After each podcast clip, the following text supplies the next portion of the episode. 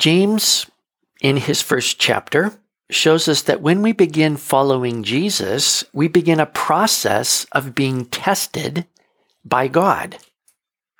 And God's purpose in this is that we be humbled and be made more dependent continually upon God. Now, the future, the end of this process is blessing, eternal life, immortality, glory. In the meantime, until we get to the end of the process, we learn humility. And what we learned this morning is humility is taking responsibility for what we do. Our sinful thoughts and actions are not God's fault. They are not the devil's fault. They are not anyone else's fault. They are my fault. The beginning of truth in the inner man ends with blessing and glory. We're reading in James chapter 1 from verse 12. Blessed is the man who endures temptation, for when he has been approved, he will receive the crown of life which the Lord has promised to those who love him.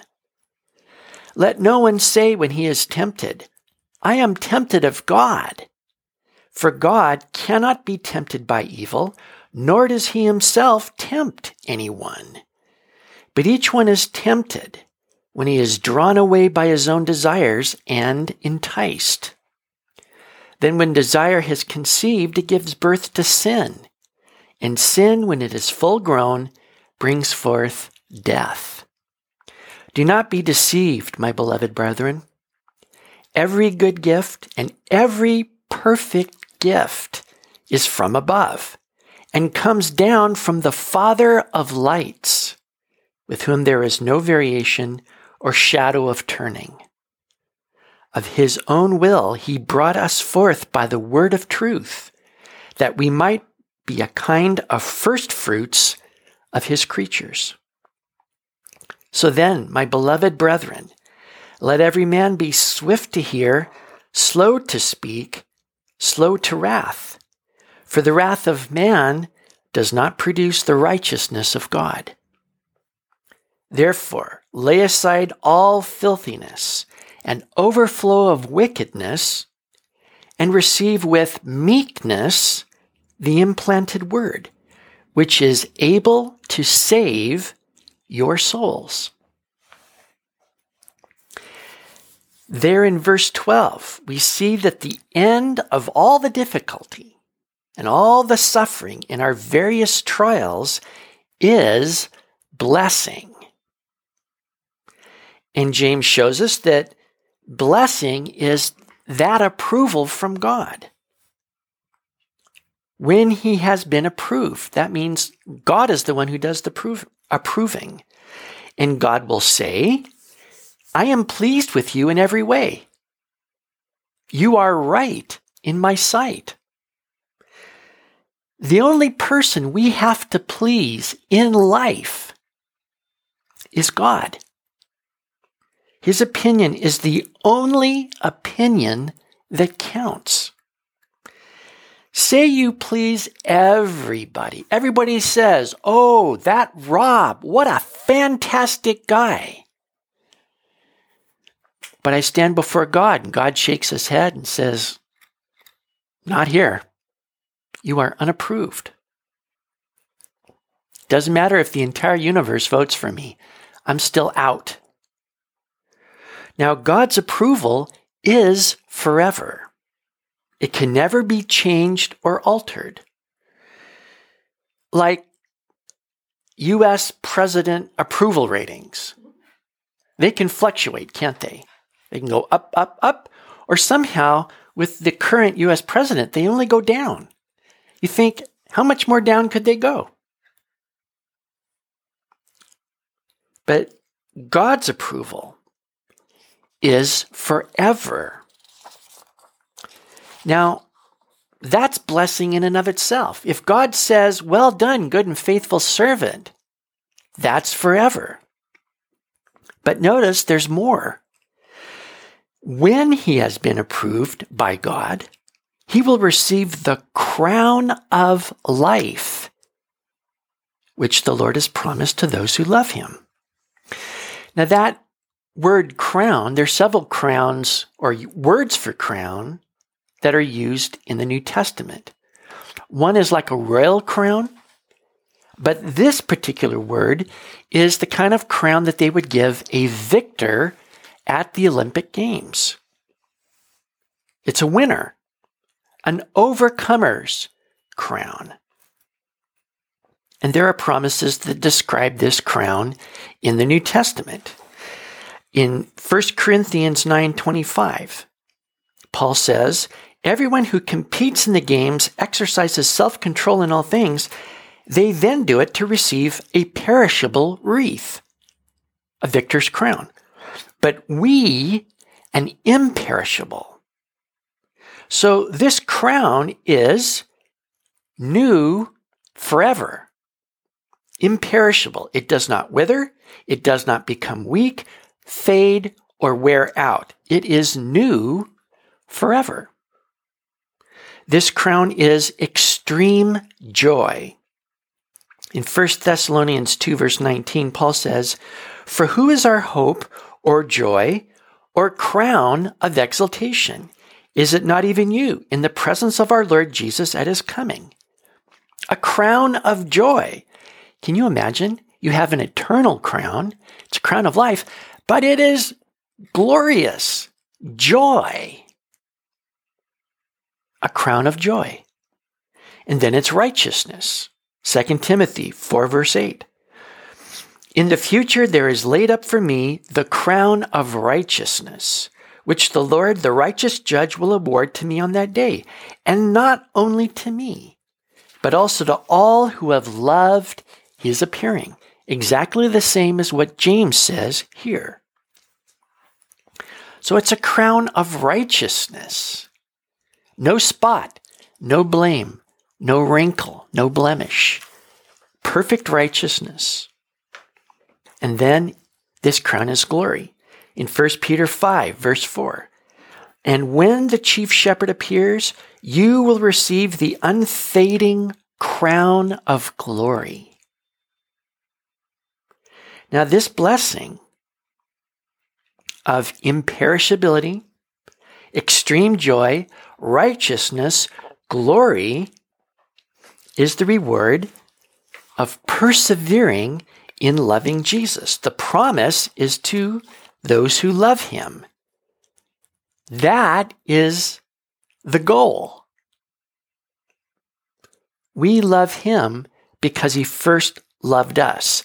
We received his love when he died for us. Greater love has no one than this, than a man lay down his life for his friends. And John says in 1 John chapter 4, "We have believed and have come to know the love that God has for us, that he would give his only begotten Son, that whoever believes in him should not perish, but have everlasting life." When you receive Jesus as your Savior, you receive the love of God. You're born again of the Holy Spirit. You've passed from death to life. You love him. And then you persevere in loving him. You pursue that dependence upon him and you're knowing him. That is your faith. Depending upon Jesus and knowing him. Now, if you continue to receive the love that Jesus has for you, you will persevere. Paul in Philippians chapter 4 says, "I can do all things through Christ who strengthens me." And to receive that love of God in Jesus is what strengthens your heart inside, so that what is outside is not that big a deal. The Apostle John says, "Greater is he who is in you than he who is in the world." And especially when he pours out his love in your heart. Say, man, if I get this, I can do anything. Doesn't matter what's going on out here.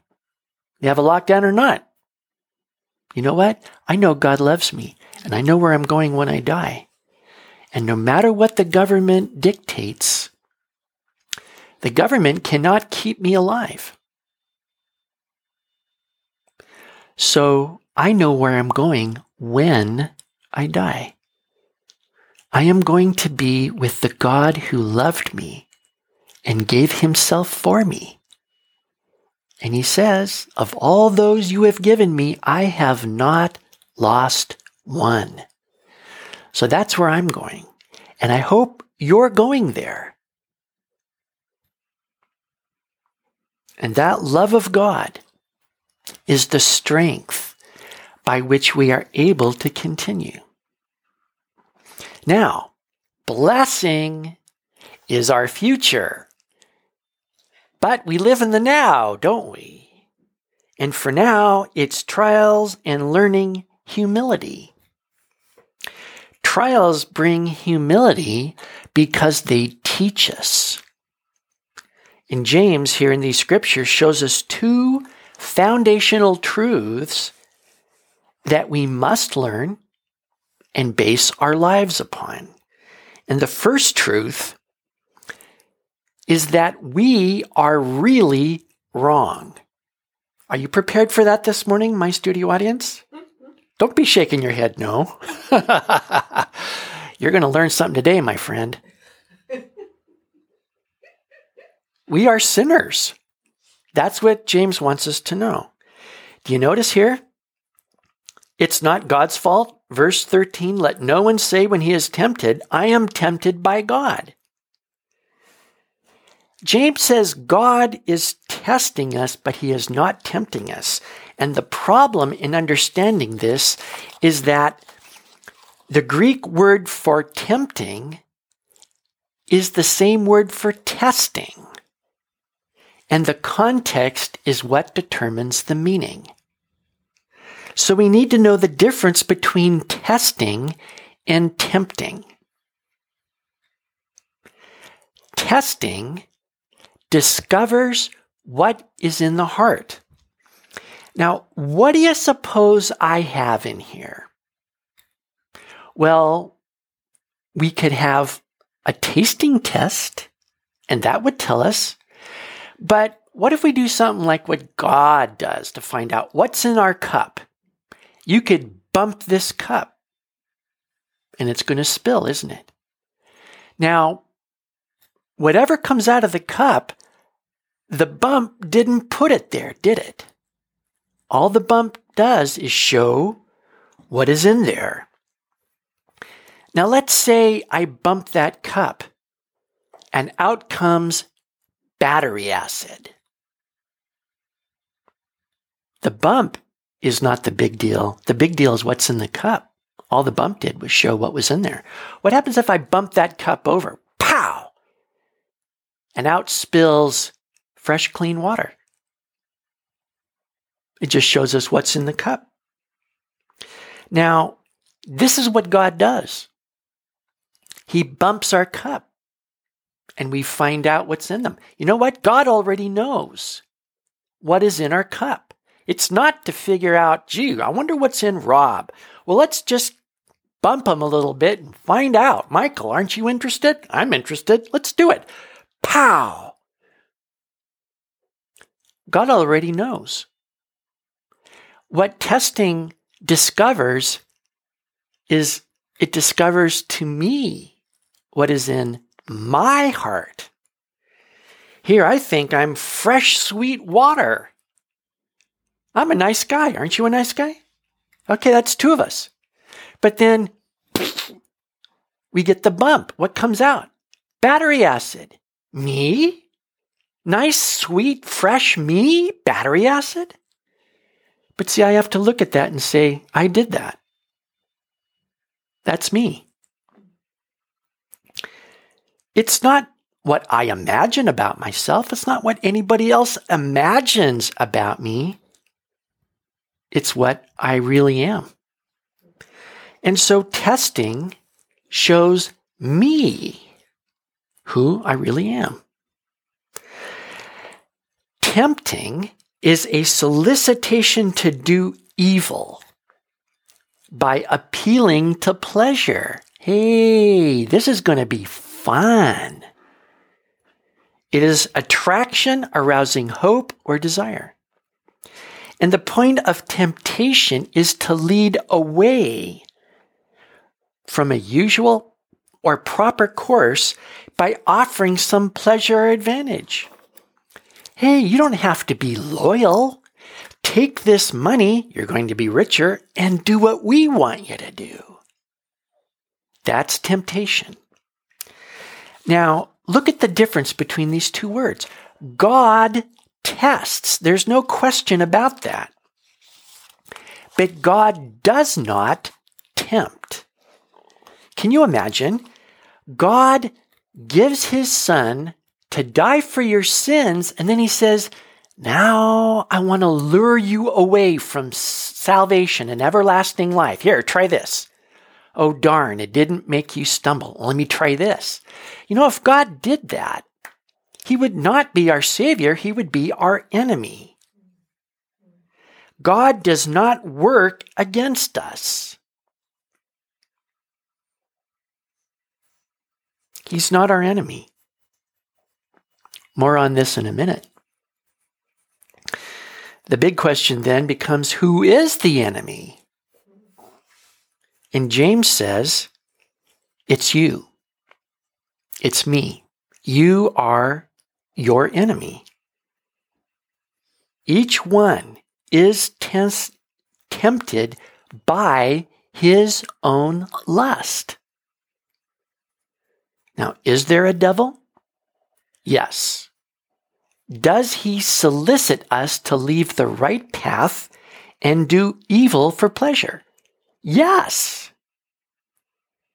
But it is not the devil's fault that we give in to temptation. Why do we go after that pleasure or advantage that we think is so great? It's because there's something in us that responds to that temptation and says, man, why are you waiting? I'm miles ahead of you. Let's go. We are carried away with our own lust. And James says, we're responsible for that. Now, why is it not the devil's fault? How come we can't say, the devil made me do it? Because Paul says so in 1 Corinthians 9 or 10, verse 13. Listen to what he says. No temptation has overtaken you, but such as is common to man. And God is faithful, who will not allow you to be tempted beyond what you are able. But with the temptation will provide the way of escape also, so that you will be able to endure it. Now, I suppose if God didn't limit the temptation, the devil could steamroller us. We would be absolutely helpless. But God does limit that temptation, and he provides the way of escape. Our problem is we are not looking for that way of escape. And Jesus said to pray to God, lead us not into temptation, but deliver us from evil. That's the way we're supposed to be praying. Now, the more we give in to sin, the less power we have to resist. And we continue as virtual slaves of sin. And so James says, do not be deceived, my beloved brethren. And it means literally stop being deceived. No longer be deceived about yourself. Don't be deceived about God or the devil. Take your Christian life seriously and deal with the enemy. That's you. You're the one who wants to do evil. Now, James shows us that we are sinners in our pleasures and in our displeasures. Isn't that interesting? Now, he's talking about being tempted in verse 13 and our desires and lusts. That's about our pleasures. That is one ground for temptation. And the Apostle John also brings this out in 1 John 2, verses 15 to 17. He says, "Do not love the world, nor the things in the world. If anyone loves the world, the love of the Father is not in him. For all that is in the world, the lust of the flesh, the lust of the eyes, and the boastful pride of life, is not from the Father, but is from the world. The world is passing away, and also its lusts, but the one who does the will of God lives forever." Now, lust is about our pleasures. And John says that's the lust of the flesh and the lust of the eyes. Desires, advantages. I want this, I want that. These are our pleasures. But we also sin in our displeasures, what we don't like. And John's third aspect of the world is the boastful pride of life. Pride is the source of the wrath of man that John speaks about in verses 19 to 20, our displeasure. He says, "Let every man be swift to hear, slow to speak, slow to wrath." But that's not us, is it? We are slow to hear, swift to speak, and swift to wrath. Why is that? It's because we're thinking about ourselves. That is the very essence of pride. We are sensitive to every possible hint that someone does not think about us the way we think about ourselves. Now, I'm a fabulous person. Why don't you agree with me? Why do you have a slightly less opinion than I have of myself? And I think, who do you think you are? Court is in session. The judge is highly displeased. We pronounce judgment on your judgment of me. I pronounce my judgment on you. I condemn you. I condemn you to heck. And in that moment, I usurp the judgment that only belongs to God. And I am trying to put myself into the place of God. And you know, this is exactly what the devil did to become the devil, the enemy. He said, "I will become like the Most High. Nobody is going to tell me what to do. I am going to determine for myself what is right and what is wrong." Taking what belongs to God is not right. It's stealing. It is exalting myself above God. So this boastful pride of life is wrong. So here we have one truth here, that trials and difficulties make clear, discover to the one who follows Jesus. They convince me beyond a shadow of a doubt I'm wrong, because I'm only thinking of myself. I am thinking about following after my lusts and desires and pleasures.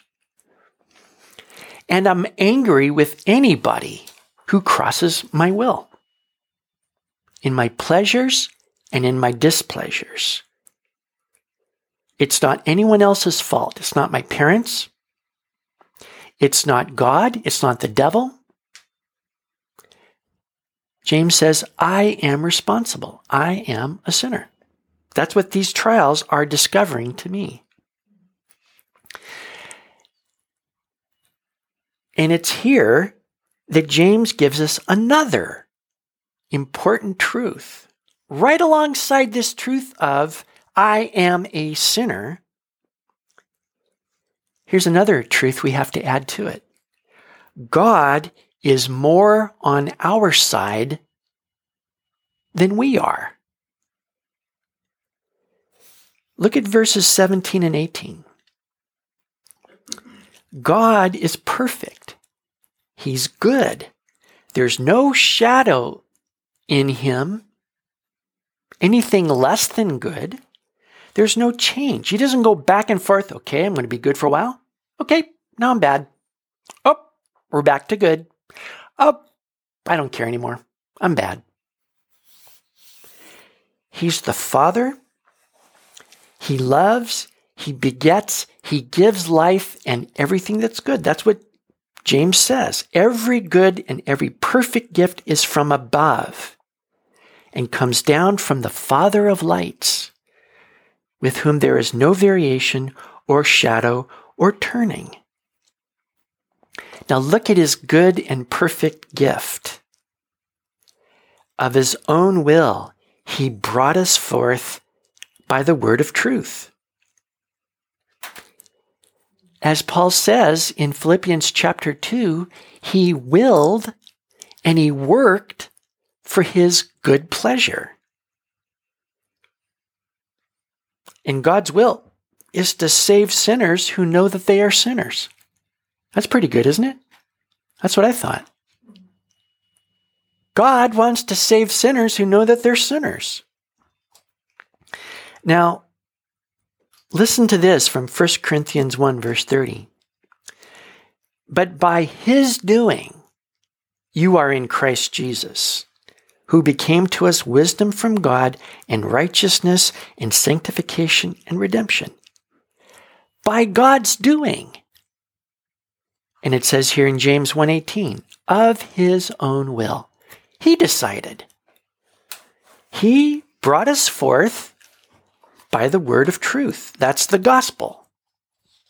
That if you confess with your mouth the Lord Jesus and believe in your heart that God raised him from the dead, you will be saved, because Jesus died for your sins in your place. He rose again from the dead because they're all completely taken away from you for all time. Now, you know, all you're doing is agreeing with God that this is what he did. He took my sins. And everybody knows, right, that babies do not get born on their own will. They don't even exist. Before you need a mother, you've got to have a father. Nothing happens without a father. The father is the one who starts things. No father, no life. So eternal life starts with the Father willing you. He wants you. And it starts with the Father in eternity. Before he made anything, he says, I want you. Of his own will, he brought us forth by the word of truth. And the result is that we might be a kind of first fruits of his creatures. Now, you know the first fruits were the first results of the harvest. And that is life having been planted and cultivated and now harvested when it is fully grown, mature, and ripe. Here's the result of your gifts, Father in heaven. Here they are, holy, filled with life, blessed forever. So this is the will of God, to save sinners who know that they are sinners. God is for us.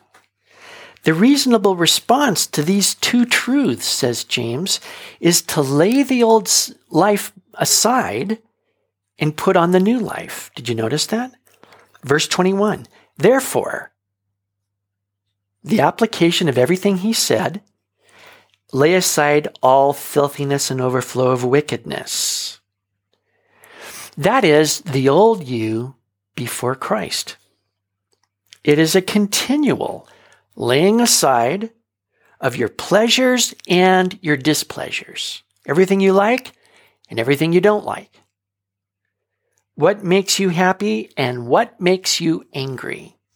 It's not about you anymore. It's about your life in Christ. Now, this laying aside the old and putting on the new is all through the New Testament. Romans 13:12. The night is almost gone and the day is near. Therefore, let us lay aside the deeds of darkness and put on the armor of light. Ephesians 4:22. That in reference to your former manner of life, you lay aside the old self, which is being corrupted in accordance with the lust of deceit, and that you be renewed in the spirit of your mind and put on the new life, which in the likeness of God has been created in righteousness and holiness of the truth. Colossians 3:8. But now you also put them all aside, anger, wrath, malice, slander, and abusive speech from your mouth. Do not lie to one another, since you laid aside the old self with its evil practices, and have put on the new self, who is being renewed to a true knowledge according to the image of the one who created him. Hebrews 12:1. Therefore, since we have so great a cloud of witnesses surrounding us, let us also lay aside every encumbrance and the sin which so easily entangles us, and let us run with endurance the race that is set before us. 1 Peter 2:1. Therefore, putting aside all malice and all deceit and hypocrisy and envy and all slander, like newborn babies, long for the pure milk of the word, so that by it you may grow in respect to salvation if you've tasted the kindness of the Lord. And see, that's the second part. Lay aside the old things, but put on. And James says it begins right here with receiving that implanted word, which is able to save your souls. Now think about that. Implanted means right into the deepest part of you. And it has to send down roots and be established in you. You have to start thinking about new things in order to live in a new way. So the word is about Jesus in you. And that is your new life. Christ in you, the hope of glory. Now, this word is powerful. James says it is able to save your souls because it's from God. It's alive. It's active. What God says must happen. That's why the word of God is powerful. It never returns to him void, not having accomplished what he sent it out for. When God says, let there be light, there's light. Nothing can stop that. And the word of God planted into your heart enables you to receive the love of God. And as you continually receive that love of God, you know what it does? It drives out all the other loves. You sin because you love sin. But here is the love of God, a stronger love. Breaks all the other loves. In comparison to this, said Jesus, you hate your mother, your father, your sisters and brothers, and even your own life. But you love this one thing, the God who loved you and gave himself up for you. You love him. And that love drives out all the other loves. And this one love takes over your life. Now you end up loving everybody else. because that's what his love leads you to do, but not to love sin. It breaks those loves, drives them out. And you will persevere under trial, loving Jesus no matter what happens, until you stand before the Father. And he's going to say, well done, good and faithful servant. And he will crown you with righteousness and glory, joy, with an imperishable crown, that blessing that he promised. So you know what? Realize there are two aspects of your life. There's now, and there's the future. Now, there's going to be various trials, and those trials will discover what's in my heart. Should we be surprised and shocked? Oh, sweet, fresh me? I am a sinner? This shouldn't shock us. See? But neither should it blow us out of the water and so derange us that we are just helpless. We should know exactly what to do with sin. If we confess our sins, he is faithful and just to forgive us our sins and to cleanse us from all wickedness. So, you know, we learn humility. And humility is the chief goal of what God is working in our lives, because this humility is the essential character of God. We're headed to glory. We are headed to everlasting joy. But before honor is humility. It was so with the Lord Jesus Christ, and it is true also of us. And it brings up a second very important application here, that if we want to grow as Christians, we must not shift blame. Humility begins as we acknowledge that I am a sinner. And it means we have to get serious about sin. That is, most people think they're okay, just got a few problems. Ask anybody on the street, you all right? Yeah, I'm all right. Got any problems? Yeah, I got a few problems, but mostly I'm okay. You know that if you think you're a good guy, just a few problems, you are always going to remain a slave of sin. You will keep trying to do what you know you ought to be doing, but you will fail miserably. You will never get it. Because deep inside your heart is a traitor to you. And that traitor doesn't want to give up sin. That traitor loves sin. And no matter how much you would want to follow God, the traitor says, never going to happen. We are going to do what we are going to do, and nobody can tell us what to do. Now, if you could save yourself, then Jesus died for nothing. He would just say, come on, pull up your big boy panties and get going, or else. But you know what? You can try all you want. And just realize, I do not want to do what God wants. I want to sin. So you know, it's not God's fault. It's not anybody else's fault. It's your fault. You are a sinner. You have to take that on board. Now, people will even blame God for why they are still sinners. I am doing the best I can. What's the matter with you? Just like James here, let no man say, I am being tempted by God. It's not God's fault.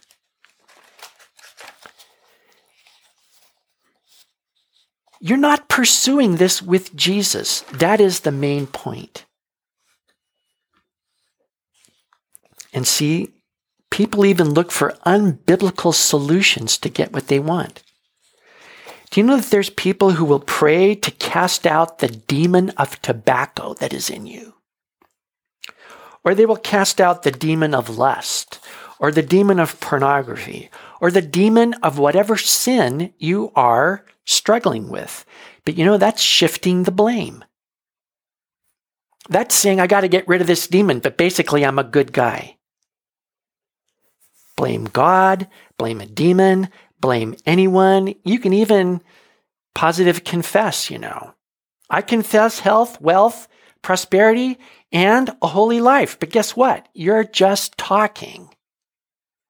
Nothing's happening.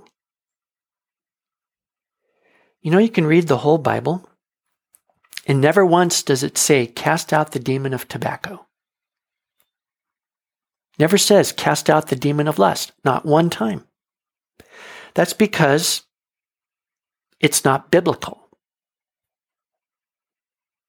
The Bible says, do not shift the blame. Accept the blame.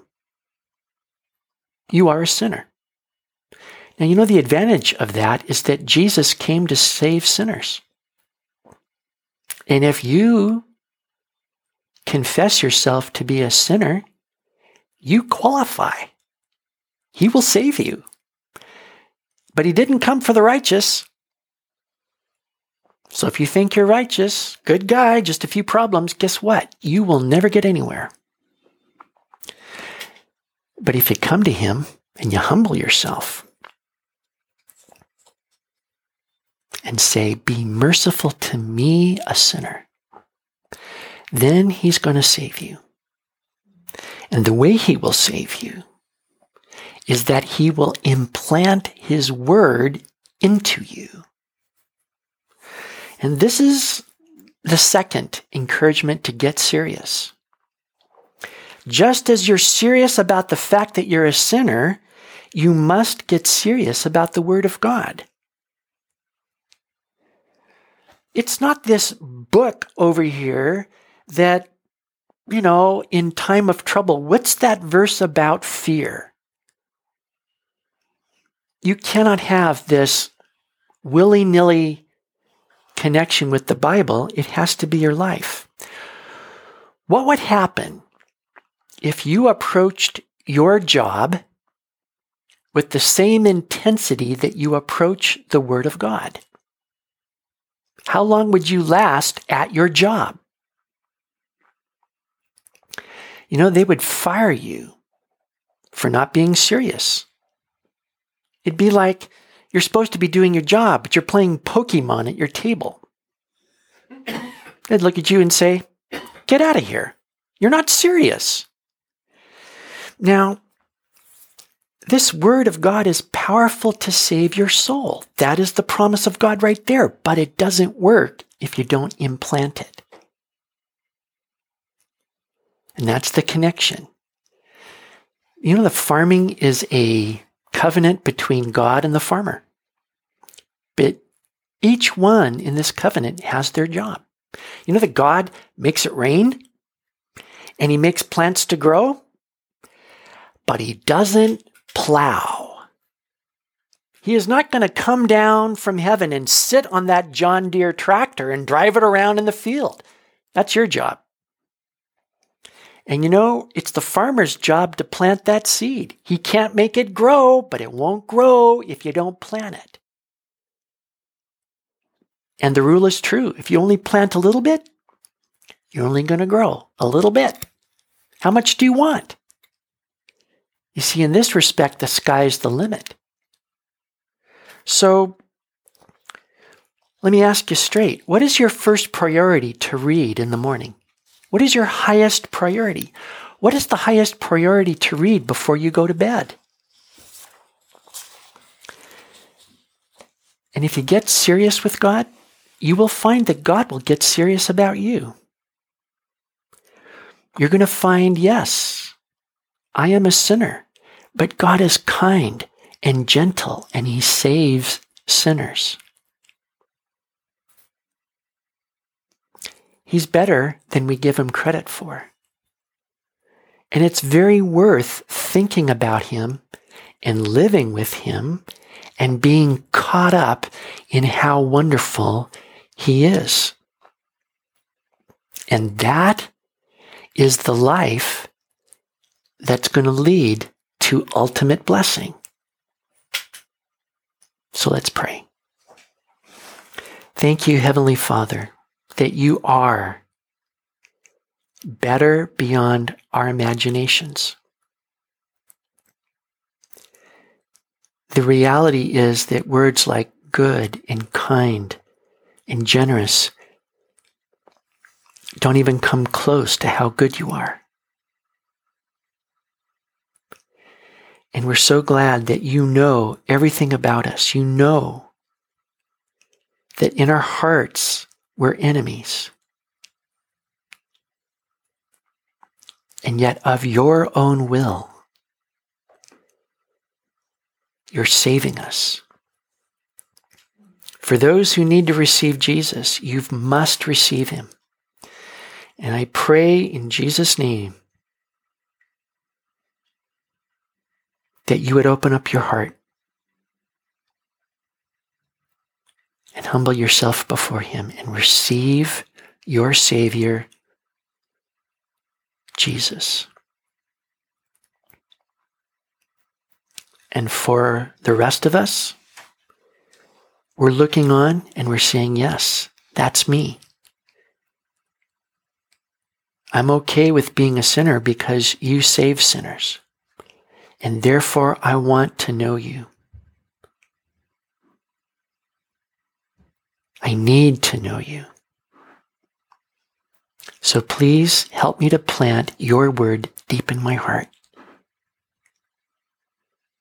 and do a wonderful work of saving me. And we will give you all the glory and all the honor in Jesus' name. And now, Heavenly Father, we pray that you would bless our being together, bless our loving one another, and be with us the remainder of this day. Be with us the rest of this week. And no matter what comes, help us to live our lives with you. We thank you in Jesus' name. Amen.